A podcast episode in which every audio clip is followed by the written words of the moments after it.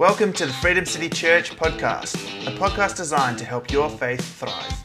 We hope you enjoy today's message. All right, all right. Turn to the person next to you and say, It's good to be back in the house of the Lord. Good. It is good Sorry. to be back This one. in the house of the Lord. Are you listening? Um, I feel so far away from you. Do you want me stay here? Okay. I usually come. I'm going to go closer, sorry.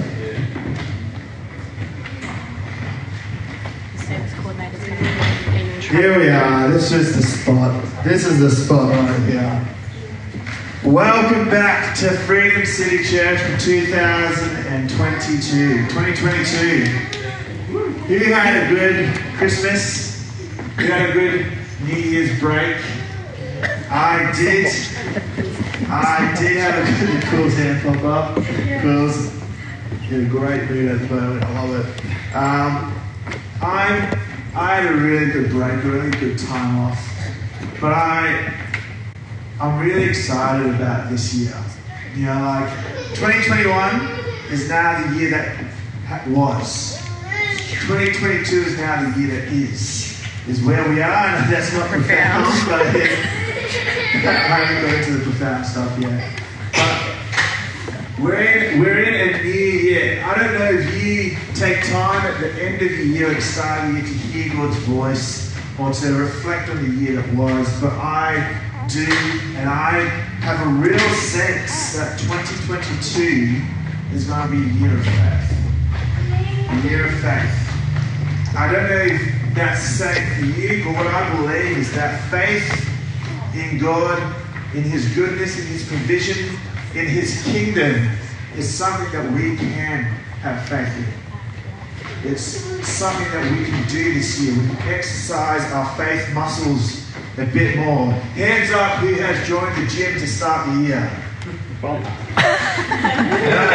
No, you have come. you have come to the, the spiritual gym. You have signed up for membership. There's no sign up fees. But please bring a towel. Guys, you have come to the spiritual gym. Because this year, I believe that this year is a year of growth. Faith and growth. Because faith is a muscle, and when you exercise that muscle, there is growth. So for us this year, I, I'm committing to you in a way that I believe I want to pour into you like I've never poured into you before. I'm I'm gonna lead you like I've never led you before. My question for you is though is that are you going to commit to that as well? To growing, to being a part of what's going on here, to, to putting your life before God, like these songs we just sang, and saying, God, I want to grow, I want to know you more. 2021 was, but I want what is. I want this year to be the year of faith, the year of growth. And we'll unpack faith at a, a different time because I do have an exciting sermon series to introduce us to. Um, but just quickly, next uh, this year we have some really exciting things going on. First and foremost, we have a church camp. We have a church camp, and we have settled on Nanga. So we're going to be going to Nanga Bush Camp, which is going to be absolutely fantastic. Um, we also have um, we have a guest Oh, what's that? A guest speaker coming up later on this term. We have Pastor Lee Hinkle coming back to preach to us. We have some, church picnics, storytellers meetings, amazing messages, and so much more. And so I'm excited for this year. I believe that if we all lean in and we all bring who we are to the table, we can make we can make God glorified in this place, in this community. And I'm not sure if you realise, like, just the. Nisha said we're a little church before, and we are, but we have a mighty role. We are a church that has influenced other churches around us. We're a church that has impact in other suburbs and other places. And I think that's such an amazing thing because it talks more about the, the heart of God. And when we do the will of God, then it does about how big we are and how many people get through the doors. All right. So 2022, turn to the person next to you and say, it's going to be a good year. If you have kids, say, my kids are going to sleep. if you have toddlers, say, my toddlers are going to eat.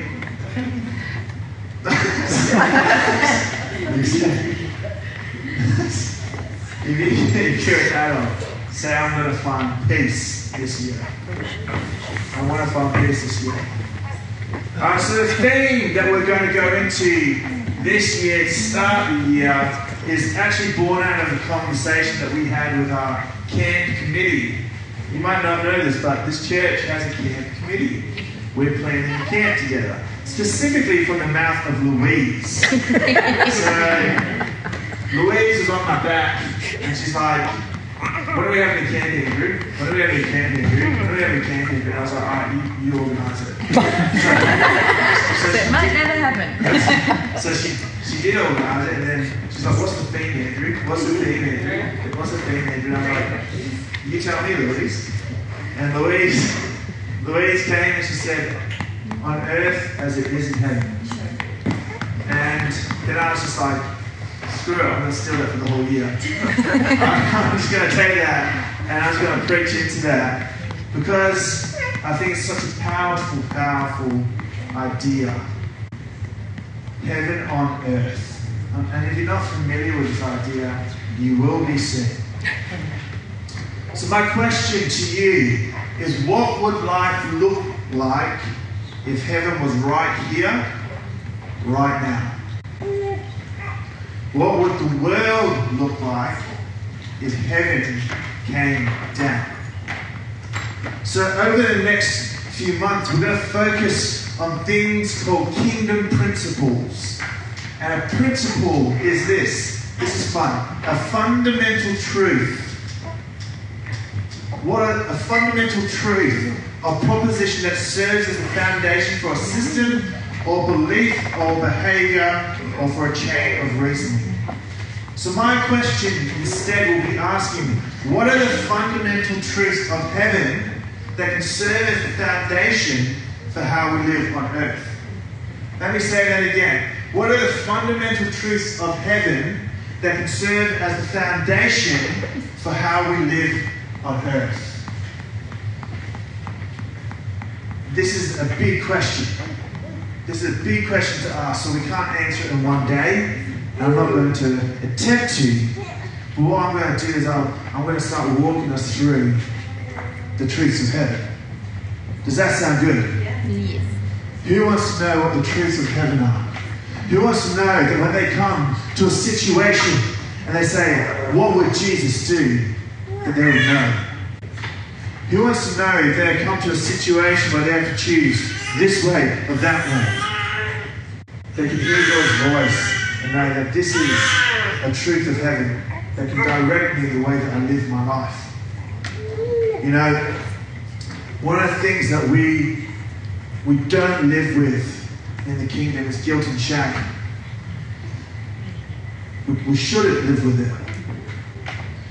So what we're trying to do is find the ways of, of God that will take us away from these things, the things that aren't of God, and bring us into the things of God. So, first of all, I want to introduce us to heaven. Turn to the person next to you. Um, I just want a bit of interaction. Just want a bit of interaction. Say, heaven is a place on earth.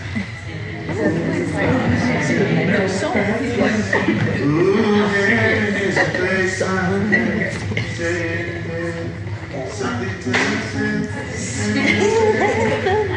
So, it's a, it's a banger of a song, but it's actually it's actually a really interesting thing for someone to write. It's a very interesting thing for someone to write. All right, I'm going to introduce you to something called the now and the not yet. I've talked about this before, but let's do a refresher course. course. The now and the not yet. The now and the not yet is what we are living in right now and not yet. Kingdom theology distinguishes between the current world, the one that we live in, and the world ruled by God, which is His kingdom. Kingdom theology holds the importance of the kingdom of God as a core value and teaches that the kingdom currently exists in the world, but not yet in its fullness. The theology maintains that the kingdom of God will come in fullness with Christ's second coming. So, in the future, fulfillment, evil will be completely destroyed and God's complete rule on earth established. So, if we were to look at the world that we're currently living in, and we were to look at the suffering, the pain, the evil, would you say off the top of your head, this looks like heaven? If we know that God is good and He is gracious, and we're to look at what's happening on the news every day, would, we say that this is the fulfillment of His kingdom? No. So what's happening is we are currently living in the now and the not yet. More so the now. And it's like a tension. You know, if you, you set now, which one's your bad shoulder? Which one's your good shoulder? One. Alright, so you set an eye, you're gonna stand up. You sense the, the, the not yet, and I'm the now. I'm trying to pull her into the now. I'm trying to pull the not yet. Oh, it's strong as. I'm trying to pull the not yet. Thank you. Very strong. Good.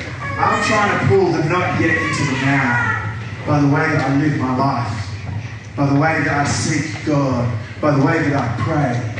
We have this tension that exists that will only be broken through the return of Jesus Christ, his second return.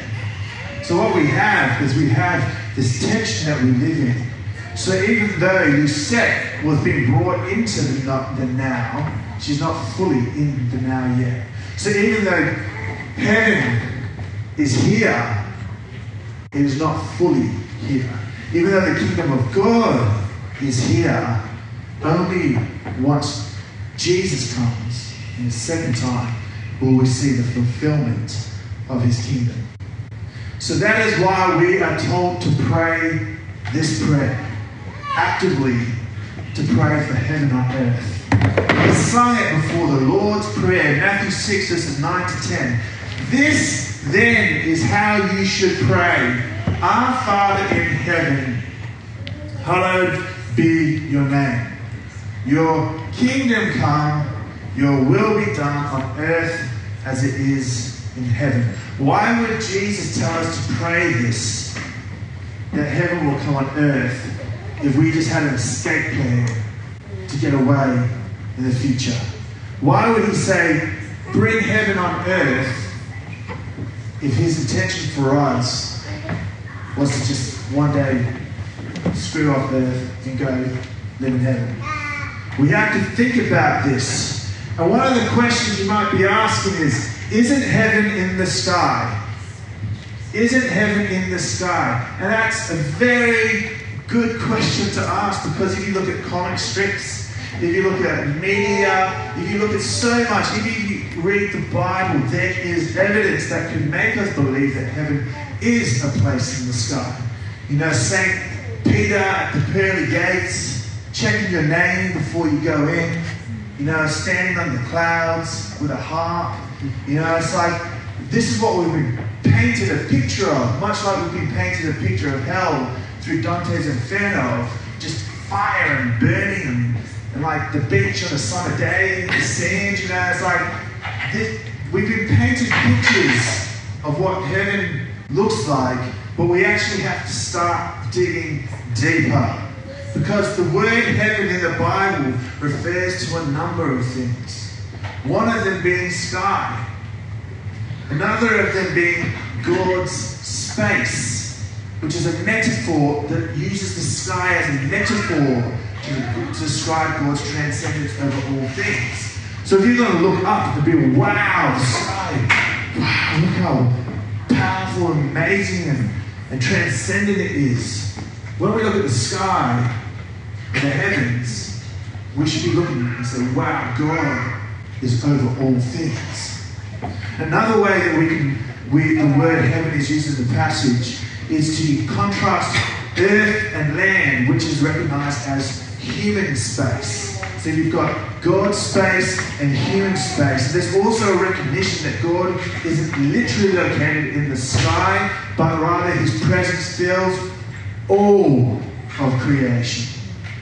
So when we uh, approach the idea of, heaven, we need to be a bit more open-minded than St. Peter on the fluffy cloud. Hold it there, because it's something to, to make, that might be a comforting thing for you. Hold on to it. It could be that. I don't know. What I do know is that it's that and more. Is that and so much more. Heaven is a place on earth. You can sing it again if you want. But heaven is a place on earth. And I'm going to go through a few, a few passages just to paint us a picture of how we can look at heaven differently. How we can see it as his transcendence over all things. We can look at it as the sky, but we can see it as a place on earth as well. Definitely not Armadale, but anyway. Genesis 28. Genesis 28. Hilton's though. Genesis, is it? No. Genesis 28, verses 10 to 17 shows that heaven and earth are actually depicted as distinct but overlapping dimensions of divine space and human space. This sounds new age. Just read your Bible. It's not new age. The Bible's pretty whack. You know, Jacob's dream, but read it well. Read it well. Jacob's dream at Bethel. Jacob left Beersheba and set out for Haran. When he reached the center place, he stopped for the night because the sun had set. Taking one of the stones there, he put it under his head and lay down to sleep. He had a dream in which he saw a stairway resting on the earth, with its top reaching to heaven, and the angels of God were ascending and descending on it. So we see there in this dream the picture of the sky. The sky is where the angels and the uh, will will come going from. There above it stood the Lord, and he said, I am the Lord, the God of your father Abraham, the God of Isaac. I will give you and your descendants the land on which you are lying. Your descendants will be like the dust of the earth, and you will spread out to the west and to the east, to the north and to the south. All peoples on earth will be blessed through you and your offspring. I am with you and will watch over you wherever you go, and I will bring you back to this land. I will not leave you until I have done what I have promised you. When Jacob awoke from his sleep, he thought, Surely the Lord is in this place, and I was not aware of it. He was afraid and said, How awesome is this place! This is none other than the house of God. This is the gate of heaven. The gate of heaven. The gate of heaven. There's an overlapping of heaven and earth, of God's space, divine space. There's an overlapping. It says in the Bible that we are not in a, a battle against flesh and blood, which tells us that there's a spiritual realm that we have to be wary of. And within that spiritual realm, there is heaven. The overlapping. It's like it's like a, a Venn diagram of two two circles coming together. There's an overlapping of spaces. In the Bible, though, these overlapping spaces were often marked through temples. So we look in 1 Kings 8, verses 27 to 30, it says, uh, it says, But will God really dwell on earth? The heavens, even the highest heaven, cannot contain you. How much less this temple I have built? This is Solomon talking. Yet give attention to your servant's prayer and his plea for mercy, Lord my God. Hear the cry and the prayer that your servant is praying in your presence this day. May your eyes be open toward this temple night and day, this place of which you said, My name shall be there, so that you will hear the prayer, prayer of your servant, prayer, uh, so that you will hear the prayer your servant prays towards this place. Hear the supplication of your servant and of your people of Israel when they pray toward this place. Hear from heaven your dwelling place, and when you hear, forgive. So there's a picture of that God says, I will dwell within this temple. I will dwell in this man made structure, this temple. Yet, God's chosen this, and Solomon's saying that this is, you're in heaven. Even though he's on earth, in a temple, in a solitary space, he's in heaven still. So, what this paints for us is the picture that heaven and earth are overlapping spaces. And where the presence of God is, there is heaven. There is his kingdom. There is his presence. And his presence is representative of heaven. So, what we are seeing in this temple, and the funny thing about this temple is that God decided, all right, fine, you've made me a temple, I'll come live in your temple. Before that, he lived in a tent, and this tent moved around because he said, Fine, I'll come live in your tent so you have a place for me. Before that, where was God? Where is God? He's everywhere. Yet he is chosen, he is chosen to be found in a temple. He is chosen to be accessible in a temple. So there is this distinct overlapping space of heaven and earth which was found in temples. Are you following me? Is this good? Are we learning something today? Well, because let's learn something even better. Who is the temple that we read about in the New Testament? Jesus, first and foremost, though, is the temple. The New Testament, Jesus is described as the temple where heaven and earth overlap. In John 2, verses 19 to 22, Jesus answered them, Destroy this temple, and in three days I will raise it up. The Jews then said, It has taken 46 years to build this temple, and you will raise it up in three days? But he was speaking to them about the temple of his body. When therefore he was raised from the dead, his disciples remembered that he had said this, and they believed the scripture and that the word that Jesus had spoken. So when Jesus was on earth and the Holy Spirit dwelt within him, the presence of God, what he did is he went around the world, went around his suburb, his city, whatnot, and he brought the presence of heaven wherever he went. Because he was the new temple. He was the temple that God had assigned the world. The old temple, the building, could not do what a human could do. Because people were expected to go to the temple, whereas Jesus, heaven, decided that I will go to the people. So what's happened is Jesus shifted this idea of temples and the presence of God, which is indicative of heaven. And he has said that actually Jesus is the temple. Where he goes, you see me. Where he goes, miracles and signs and wonders follow. Where he goes, healing happens. Where he goes, the hierarchies are overthrown and the kingdom of God is lifted up. Where Jesus goes, there is heaven on earth. Come on. Where Jesus goes, there is heaven.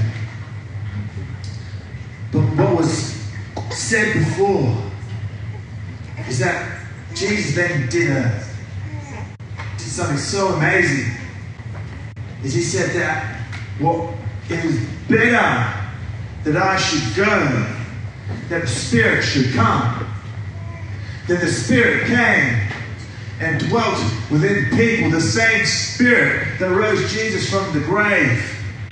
And now he indwells anyone who believes in him. Therefore, the church, the big C, not just Freedom City Church, but the big C, the whole church, anyone who believes and has received the Spirit of God, is now the temple where the presence of heaven resides. How exciting is that? And do you know who is the church? You are the church.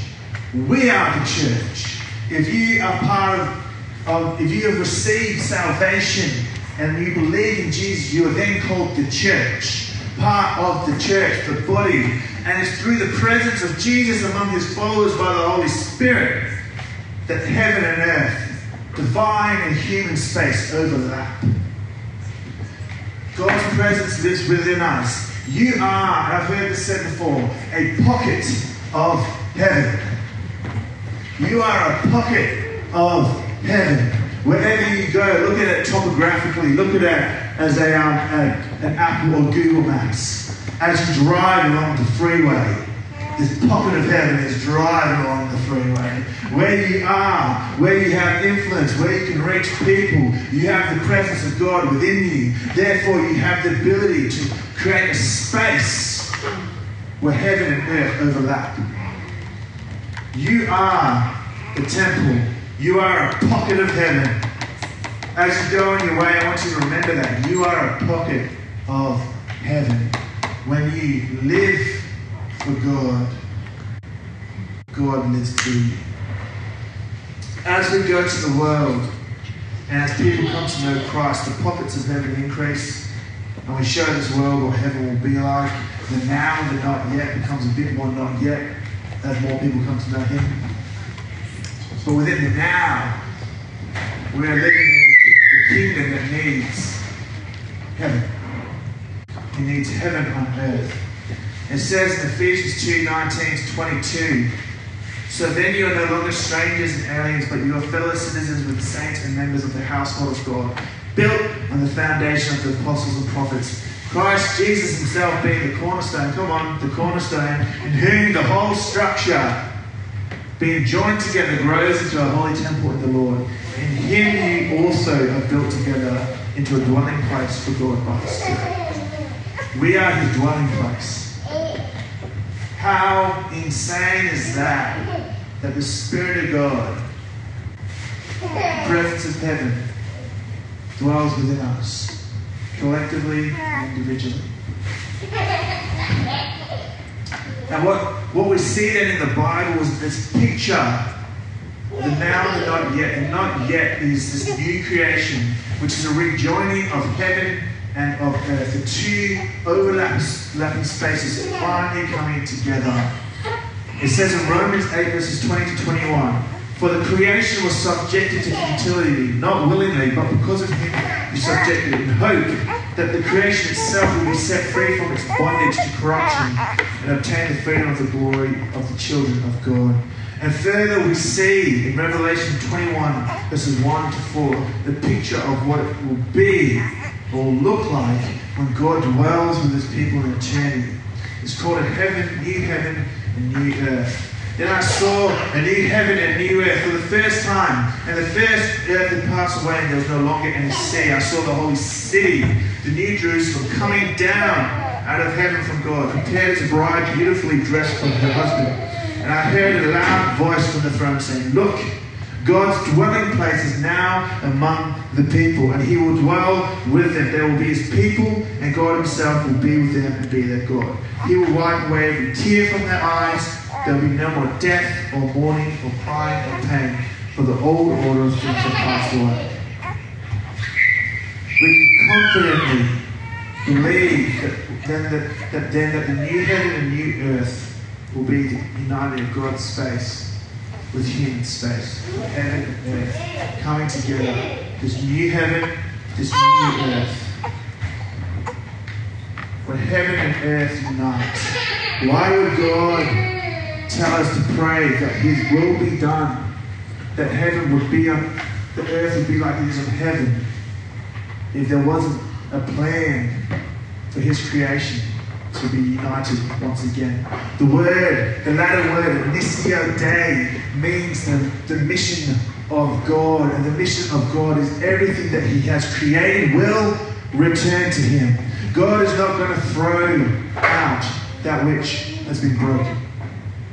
But He will reunite, He will restore, and He will reconcile all of His creation. So we have a picture here of a new heaven and new earth is when heaven and earth unite. So, how should this impact our thinking?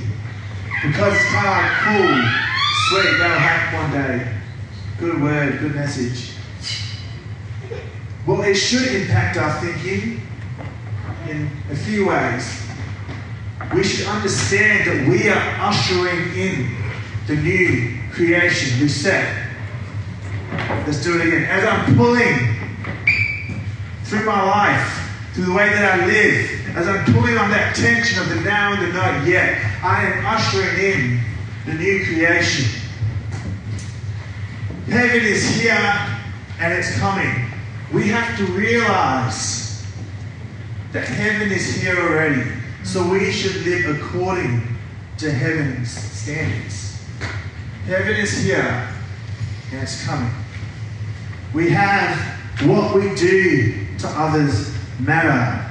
Unfortunately, Stu can't be here with us today, but I wanted to drop the cosmic nature of this universe because everything you do matters. What you do to others matters. What you do in private matters. Living a godly, disciplined life based on kingdom values and principles matters. Why? Because we are representatives, pockets of heaven who are bringing and ushering in a new creation. You know, the Lord's Prayer is found in the Sermon on the Mount. And when Jesus is sharing this, he's sharing it just with his disciples. And what he's saying to his disciples is, when you pray, don't be like the hypocrites that pray in public, out loud with fancy hat with prayer tassels on it and whatnot. Pray in private that the kingdom of heaven would come. When's the last time you were by yourself and you said, God, bring heaven on earth?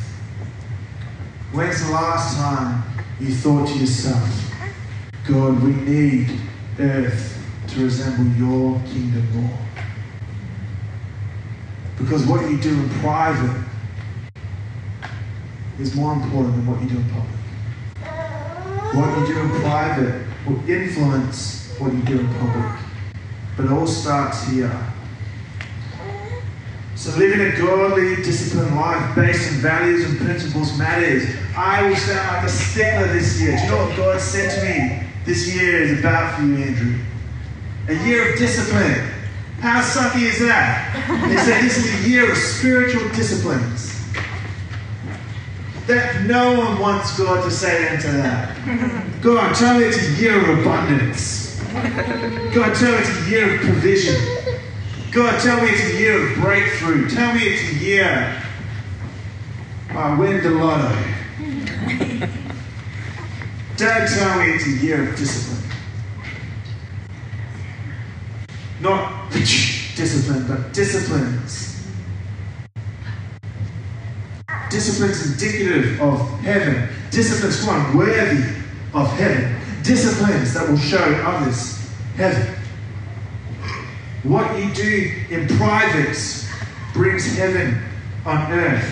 When we share the gospel, we bring heaven on earth. When we pray in our workplaces, we bring heaven on earth. When we treat others the way we want to be treated, we bring heaven on earth. When we read our Bible, come on, when we read our Bible, we bring heaven on earth. When we love our neighbor, we bring heaven on earth.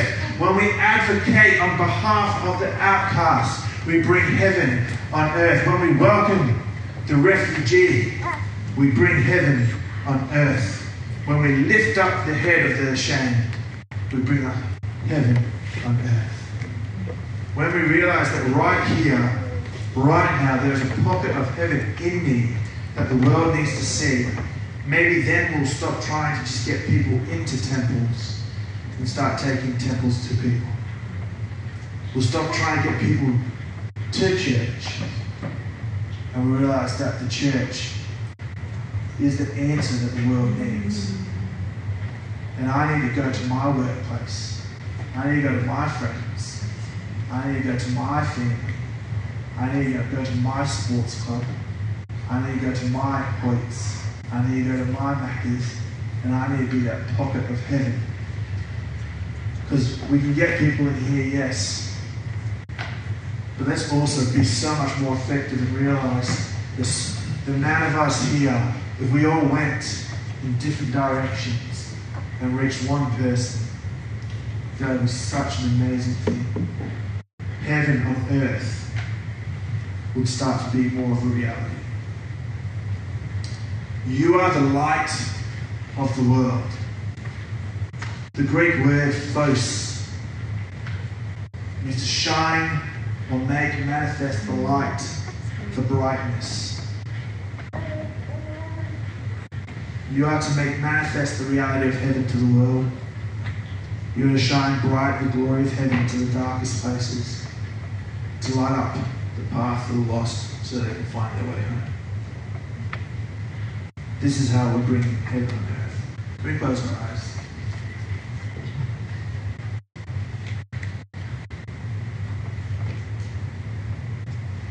I'm not praying for a conviction. I'm praying for revelation.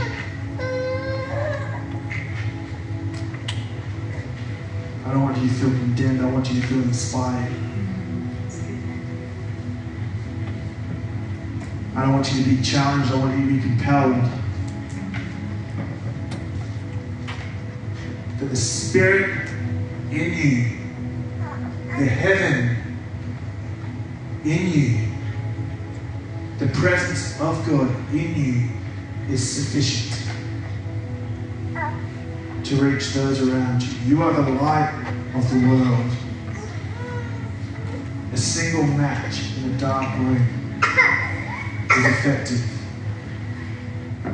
You don't have to be more than what you currently are because it's not about what we do, but it's about who God is. And when we when we let Him shine, when we let His truth come forward, we start to realize that the world is looking for this this heaven on earth. They wrote songs about it, people. They're looking for heaven on earth. And we have the presence of God, the creator of the heavens, who's chosen to live in the temple that is the church, that is us.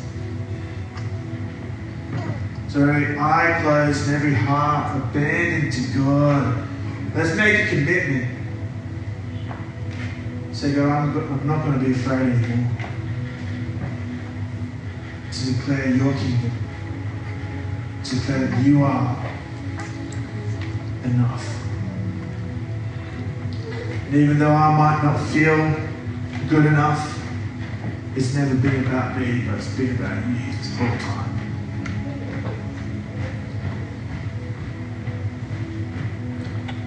So how do we know what are the fundamental truths of heaven? I want to pray for you in a second, so just keep your eyes closed. The fundamental truths of heaven that can serve as the foundation for how we live on earth. We go to our Bibles and we read. We pray, we meditate, we seek, we fast, we follow. We follow disciplines. God is not hidden his truths from us. We just need to look. So right now, Father God, we pray in this place that you would reveal to us something that we need to shift in our lives. I pray you reveal to us something that needs to change for your heaven, your presence to be more seen who we are. Lord, we pray that we can lay down our pride, our crowns before you. Because, God, we want people to see you. We don't want them to see us. We want them to see you. So what we're going to do is we're going to commit. We're going to commit to making changes. Commit to the disciplines. Commit to finding out the fundamental truth of heaven that can serve as the foundation for how we live on earth right now. God, you're good. You have a plan, and it's a very, very good plan. If you agree with that, just say Amen. Thanks for tuning in to the Freedom City podcast. If there is any way that we can help you survive and thrive in your everyday life, we'd love to connect with you.